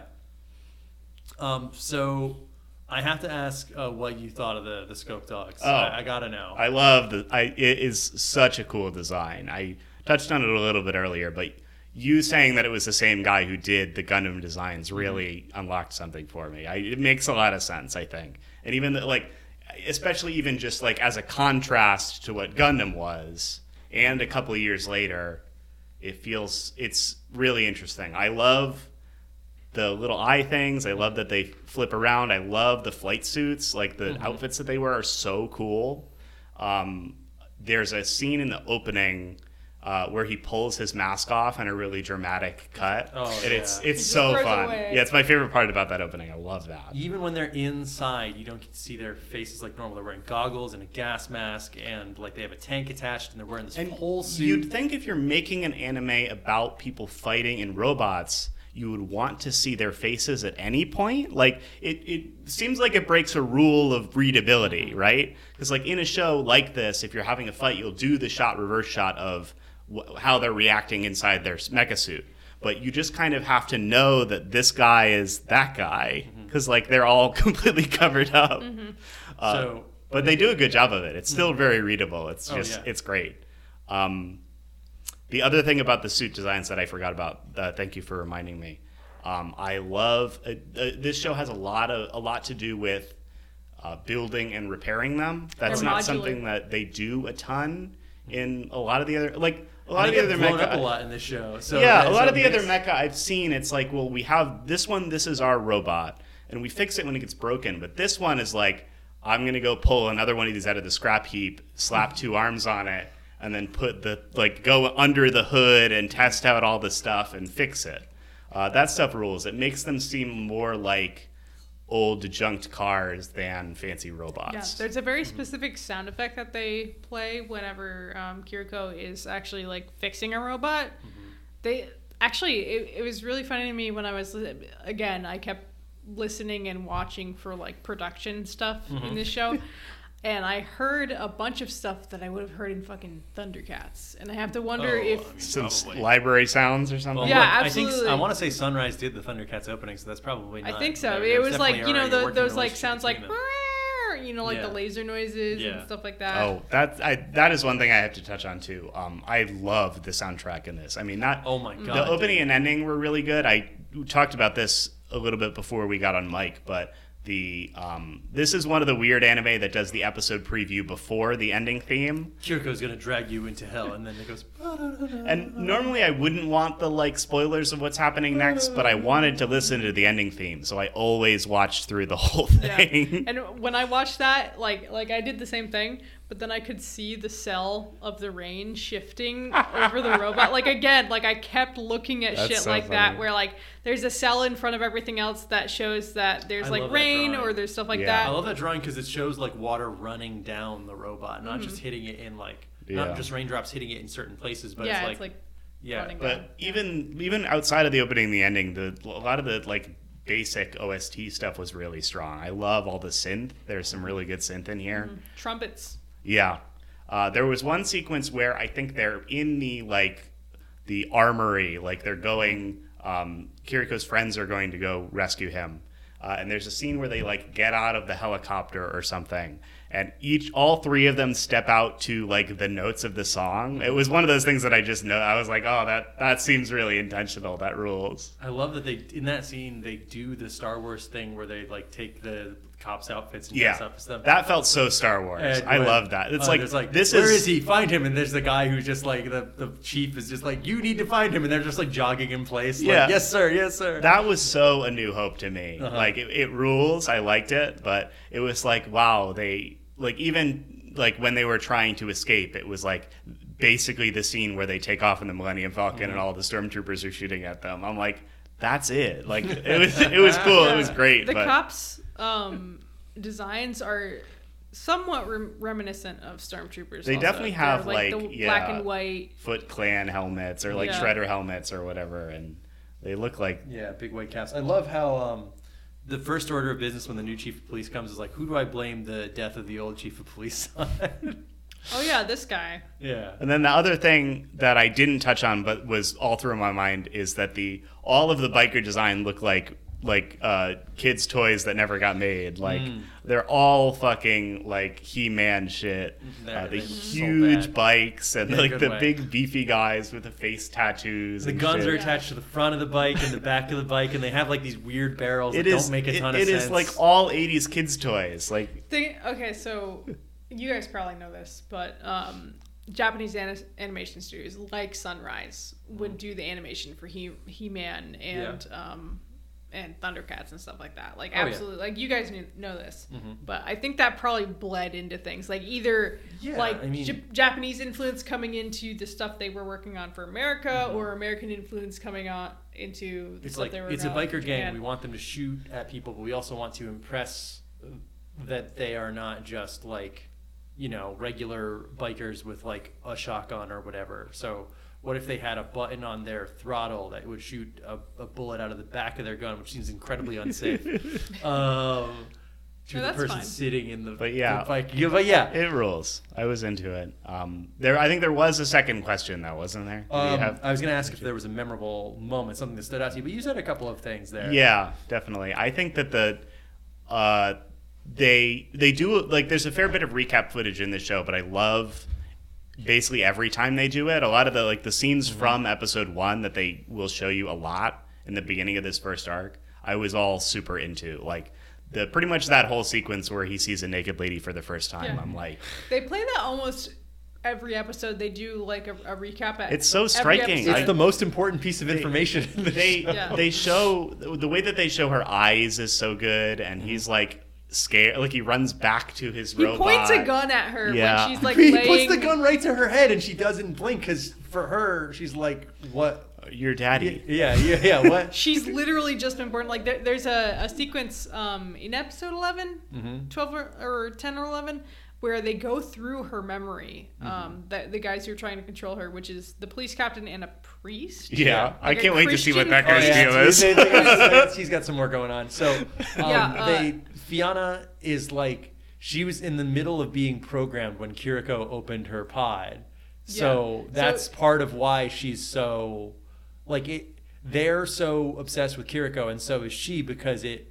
They're programming this like perfect sho- soldier as a proof of concept, and they want to sell her and say like, "Hey, we made we can make a million of these," but their proof of concept, their prototype is like It's- forever is like It's forever messed up up because yeah. Kiriko opened her pod. Yeah. yeah. Yeah. So they're It's like super interesting. in I- between how to pilot robot, how to kill people, how to not feel remorse is Kiriko is there, and so she's like, well, this is the most important thing for me to know. Is man with blue hair. hmm That's right. Yeah, I, I don't know. I, I like I really like his design. His suit rules. The blue Oh, yeah. hair is weird. I, I like is I like the blue hair combined with the slightly different blue eyes. Like I really I think like that. He needs yeah. The, I I, I think like the color in this show is actually really good. Like I noticed um, there were some some shots where it was supposed to be very dark, or they were supposed to be going through like a vent or something like that. And rather than painting everybody their regular colors, they do like just different shades of gray, which Mm-hmm. I feel like at the time a lot of directors wouldn't think of doing. Like Yeah. they're like just, There's a lot just of- do it the same color. There's you a lot of do. that for like conservation of detail where they've got like a big crowd and everyone is gray, but Mm-hmm. in those specific scenes where it's meant to be dark and it's the whole cast and they're all gray, I think Mm-hmm. that really rules. That's great. Yeah, like especially at the time, they you can't just slap a filter over over it or something like Yeah. that. Like they had to think about like what color am I painting. One more this? memorable scene that came to mind is that there's this with their um, in one of the, like eight or nine maybe when they're like digging their way through rubble and stuff and they're trying to get to safety. The scene where they're like on a ladder that is above the whole oh, city yeah. is so Oh, fucking yeah. good. It's like they, they come down the thing and it's like, oh, we're at the top. Yeah, and then they swing on, on like a, a ladder. There's And like then- a precarious rope situation to go to the vent, and everybody has to go down one by one, and uh-huh. then they like falls or slips or something, and has to f- like flip around and grab onto man, a pipe. what a great That scene. was pretty good. It was yeah. cool. It was Making really fun of. Vanilla. He's like, "Aren't you a pilot? Shouldn't you be good with heights?" And he's like, "Shut up, fuck you. this is different." Yeah, I do Oh. like that everybody has a, a backstory. Like Everyone's got a, a role, a Yeah. backstory, and like a specific, very specific design. Kokona's the driver, uh, Vanilla's the pilot, and Goto's like the, the businessman, yeah, scrap junker. Go- Goto, I feel like has more to him. Like I feel like he was. I haven't looked it up. He's got more experience, I, I suppose. Yeah, I, he he doesn't. He doesn't really have a mysterious past. I'll tell you that right now. You, Okay. you're, you're not. You're not. because he, he uh, tells a story about some red shoulders, um, Uh-huh. wh- which is a um, a unit. It's the of- war crimes group. But yeah, is, is is what Chirico is from. But I, I was kind of like listening to that. I was like, how does he know that? Hmm. But we really, it was hang actually more with all the, all for the veterans Kiriko. in the fighting arena too, Yeah, right. probably. Yeah. Um, yeah, I don't know. No, I had a fun time with this. Good. This I'm is really good. happy to hear that. Um, I just have a couple of notes I want to read off, and then we'll get into the transition to the end of the show. So Did you do the community segment? Yes. Yeah, I did. We read uh, the email from Meryl. yeah, Right, right, right. and No. I already did read the Echo the Dolphin email the last time. So, Right, okay. So we were not missing. You any. didn't read the weird email that was like one line in Arabic. No, I did. I did not know. I don't know how to pronounce start Arabic. Yeah. Yeah. I is- am I. Should I be paying more attention to No. that? I you thought know it was something that funny. we don't, Sab? No, I thought it was funny. okay. Yeah, uh, I'm gonna I'm gonna that. say a really funny bit while Nick looks up Uh, something. I'm looking. the I'm looking at that Arabic email. I'm Oh, sorry. okay. Uh, so let me let me open my notes back up. So No, I've got a really actually. funny joke I was gonna say. Uh, I think that the the scope dog is just a fucking stone cold amazing design. Yep, I all love it. timer. I'm going to buy that model kit. Yeah, if I can me, find me it. too. Did Um, model cat and uh. I love Model the idea Yeah. that it's made to suck on purpose, so they could sell more of them. If they blow up, then the people who are at war are going to buy more of It's them. It's like a car. yeah, so uh, actually, uh, pretty relevant. it's like iPhone. It's like iPhone! Ah! Uh, actually, actually, pretty pretty relevant. When I was scanning my grandfather's stuff, he had a bunch of, um, or he had a couple of like little tiny journals from when he was in India in World War II, And most of what he did in those and in his letters was complain about the Jeeps just fucking breaking down. That's funny. Yeah. So I, I love the idea of that because it seems to me like if you're the guy who's at Sunrise, the Sunrise executive who's like, make a robot show, robot toys are easy to make, model kits are easy to sell, that sort of thing. And and you hate that guy and you hate him and wish he would die. You're like, what could I do with the marketable toy in this show? Like, sure, it's got an Okawara design, it looks amazing. But in the context of the show, it's always being destroyed, showing shown being dirtied and junked and ripped apart. The arm It's- comes off. The arm comes off. That's it's the toy. uh, it's not unique in any way. It's not special. It's ma- the the main character has no attachment to them when he sees them. He doesn't have a unique one. He just builds Yeah. one out of garbage. He, he favors the green ones, but that's about it. he ditches them whenever he can or whenever he needs to. He is constantly getting out of it or blowing it up on purpose to escape. It's like going against the things that make this a marketable special thing. In that way, making it kind of more cool and unique. yeah. But if you're trying to sell something to children, you don't want to show it losing and sucking all the time because then kids are going to say it loses and it sucks. Why would I want that? Well, if they have like the um, like trash heap toy kit, you can put your little destroyed Put your- you Votoms right your there. little scope dog in the trash. Wow. Um, Um, that you bringing that up reminds me of how um, this is like a Doki Doki fact for uh, anime fans, but um, I love that um, how Watanabe scammed Sunrise to make Cowboy Bebop. They're like, you Yeah. can do whatever you want as long as there's a spaceship toy we can sell. Yeah. and then he makes like a fucking impossible spaceship design. Yeah, That's Yeah, like- here's yeah. the Bebop, here's the Scorpion. I'm gonna make the best anime of all time. yeah. And we're not gonna sell any toys. We are I'm, gonna I'm- sell I'm really glad. scale figures of Faye Valentine. I'm really glad that Sunrise has continued to take the L on that. uh, Honestly, to I make can think good of anime. multiple. Like Big O did not sell model kits until way later, and then to Americans, they they didn't like it in Japan. Yeah. uh, I love it when Japan hates something and then America likes something. It's like Sonic the Hedgehog. It like America fucking loves Sonic the Hedgehog and and Japan is just like, eh. Metroid's a good example of that that I Metroid, wanted yeah. to think of. Um, but anyway, uh, I that's something I think about when it comes to the, the mech design and the mech like uh, promotion of this show. In the second arc, the the Kummen Jungle arc, um, we are introduced to Ypsilon, who is uh, uh, Kiriko's twink rival, who has a Twink blue. Um, he has a blue Very scope funny. dog You that don't have an evil customized twin, for you have him. an evil twin. He is a he is a Oh God, I wish. he is a perfect soldier, which is like a, a kind of like what Fiona is, like a created in a tube special soldier kind of guy. Uh, But they make and- it boy this time. Yeah. What do they think of Uh, next? Hold on. I Um, I want I want to pull it up.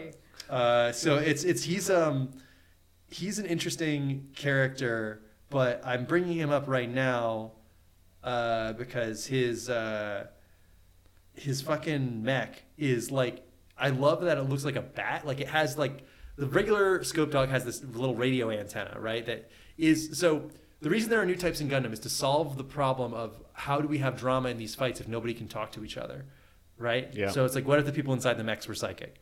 In Votoms, everyone has a little radio antenna so that the squads can communicate with each other, but you can also talk to your enemy because who cares? Yeah. Um, and that's how they do this a lot of the time. And I love how they use that for drama in the battles, especially since Kiriko doesn't mostly talk to people anyway. I there is a, a plot point in like the first episode where like that contributes to his sense of not knowing what's going on because like he catches the radio chatter and they're like let's switch to a different channel and ditch this nerd. It was like the funniest thing. It, it is funny how It was like the um, No Homers Club. It was truly yeah, like it was really, really good. it, it's funny how the technology of the time uh, paints what they think that technology. yeah, will it's like walkie-talkie like, shit. So this is it. He's got like a Ooh, bazooka he looks good. on one arm, a pile bunker on the other, and his has two little radio antennas instead of one, which makes it look like a bat with the Nick- wide ears and the snub nose. Nick is on the villains wiki to It the find this best one. best picture I could about that a couple we- I know. weeks ago. We talked about that on the Godfather episode, I think. Michael Yeah. Corleone, that's villains wiki. He's on the Yeah. villains wiki. so, uh, but just like the Zaku, it does not take much to completely change like the, the the feel of this design, but it still maintains the stuff that makes it cool and looks good. Yeah, that is an Um, incredibly cool guy. And then not just talking about the wow cool robot. Uh, fa- one of my favorite moments upon rewatch was Vanilla faking getting his ass beat by the cops. Uh, Yep. in order to obtain information. stuff.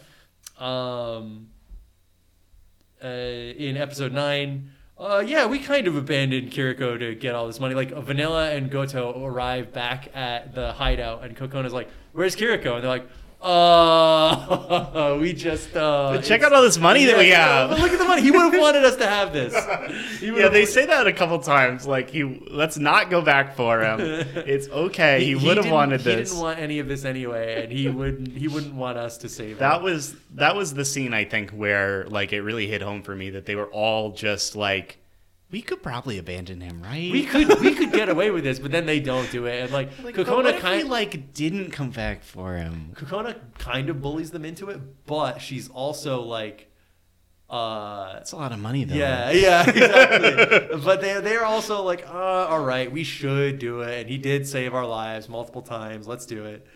Uh, I love that the cops follow up on every single anonymous tip they receive without thinking, without interrogating that at all. It makes me feel the, the cops are portrayed very realistically in that they are they are stupid and credulous and they believe everything and they always feel like they have the upper hand in every situation because of the sheer amount of like manpower or whatever. Like there are mechs in this world and the cops don't really have them. They just have No, like uh, they just shoot guns. Yeah, they just have they just have firepower and They helicopters. got, like, a little tank shit like that. situation. Yeah, but they don't need it most of the time, right? Because if you're just arresting one guy, and like even when Kiriko is in a mech, he can't. He can like do some serious damage to the cop, but if they have him pinned down by hundred guys, there's only so much he can do. Yeah. As gets shown when they set. Oh, when they light the fire around him early on, Mm. and the, it's like the AT sucks so much it doesn't protect him from that. He's about to overheat and die. Yeah. Die. That Like, rules. just- that's like that's good real robot shit. That's Yeah. like yeah, probably wouldn't protect you from standing in fire. Yeah, Sorry. Kiriko's having PTSD already, and Ugh. so he he is like freezing. And then some weird hooded weirdos come to just like hose down his mech and then leave. God, that's right. That is Oh, weird. Man, so much cool stuff happens right in that one sequence. Um, uh, Goto says, "It's times like this I really wish I really was a heartless bastard." I also love how right before, anytime Kiriko leaves like a really important place, he has to make sure the most annoying person is dead right before he does it. Like when right when he's about to leave, like the the fucking uh, right when he's about to re- leave Uoodo at the end of this arc, he's like, "All right, who are the guys that were causing me the most trouble? The police chief and uh, okay, all right. So here we go. Let's, let's cross two people off. I the got my list. Let's cro- kill them. Cross two people off the list and let's get out of here. Yep. He's, he's not he's not a super vindictive guy, but he he definitely in so many shows, even mecha shows like this, they are hesitant to have your main hero kill people unless they like directly threaten you. They are just happy to have folks waste dudes yeah, all the time. it's so good. When, I- when Kiriko's really- fighting in the arena and they're doing it for money, they're all betting on Kiriko to, to like make a profit off of this bet. And Kiriko beats this guy in the arena by laying down and punching up Yeah, at that him, was so cool. which is so fucking cool Yeah. and the, but he just explodes him like it's not this is not like a, oh well this battle was just for sport you broke his robot he's fine no he just fucking killed him anyway I- one of the just real quick to touch Uh-huh. on that. One of the scenes later on where they're like fighting against some of the bikers. I think um, the girl character whose name I forget. Kokona? Uh, she is just shooting an RPG at, at the, at the bikes. it's the funniest thing ever. She like frags like four of those tr- bikers. Yeah, it's great. Uh, So if you want wanton violence and uh, explosive mechs and uh, stoic characters in a grimy setting, you can't do. You can you could do a good deal worse than is uh, for Armor you. Trooper Votoms. Yeah. Uh, find it on your personal computer. There is a nice Blu-ray out, but that Blu-ray is that. Blu-ray is in SD, so don't it's, you're not missing that much by not having it. And on top of that, uh, you know, I'm not a we're not sponsored by HIDIVE, so I'm not telling you whether or not they have it. Yeah, Um, gives? I mean, the the complete collection has everything, like Yeah. all the OVAs except for Mellowlink, Except the one that doesn't count. was destroyed in a Hump- fire. Armor Hunter Mellowlink was destroyed in a fire, but also the tone is a kind of a different jump from the other Votom series. I think so- it might also be a licensing issue because Made totally in Japan didn't, like maybe Maiden Japan didn't get it because the original, um, I think it was like something Park. Anyway, the original people who made Votoms had it up until the mid 2000s, and then they went under. It was kind of really hard to find for a while. When I Yeah. first got into it, it was really hard to find. Now, the 40th anniversary just happened. There's going to be some official Votom stuff happening soon. That rules. I don't really want more. I don't really want a new video game or a new series or whatever. Um, but I think it would be cool if if there was like a, a little model kit I could get or or like a good decent release of the series. That I mean, this one's pretty good, but uh, I I like that this is preserved. Um, and I think that it really embodies what we're kind of going through. And I'm really happy that you guys were able to watch so much of it. Thank you so much for doing that.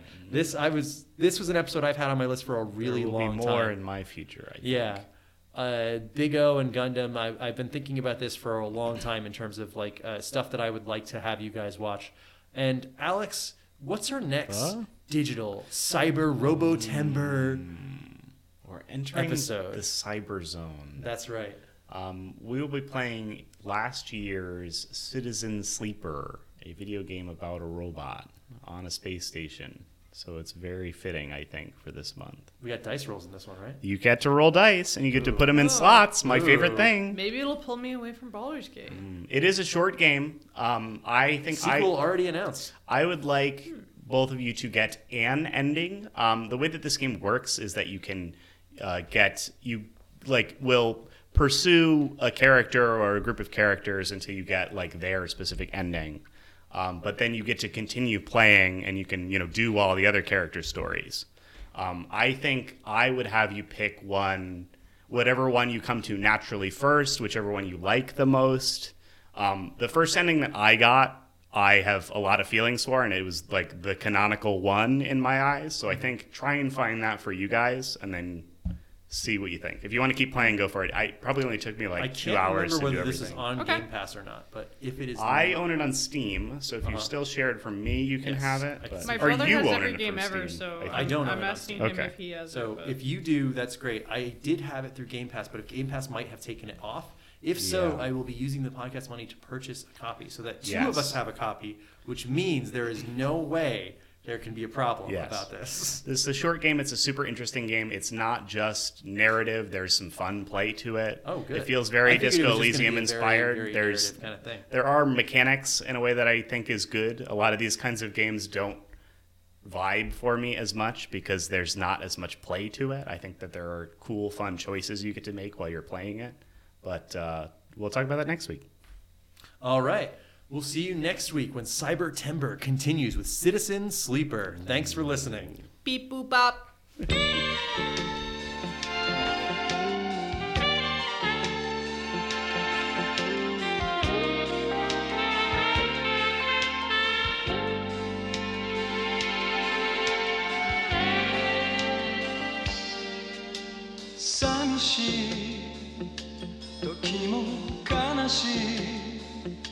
時も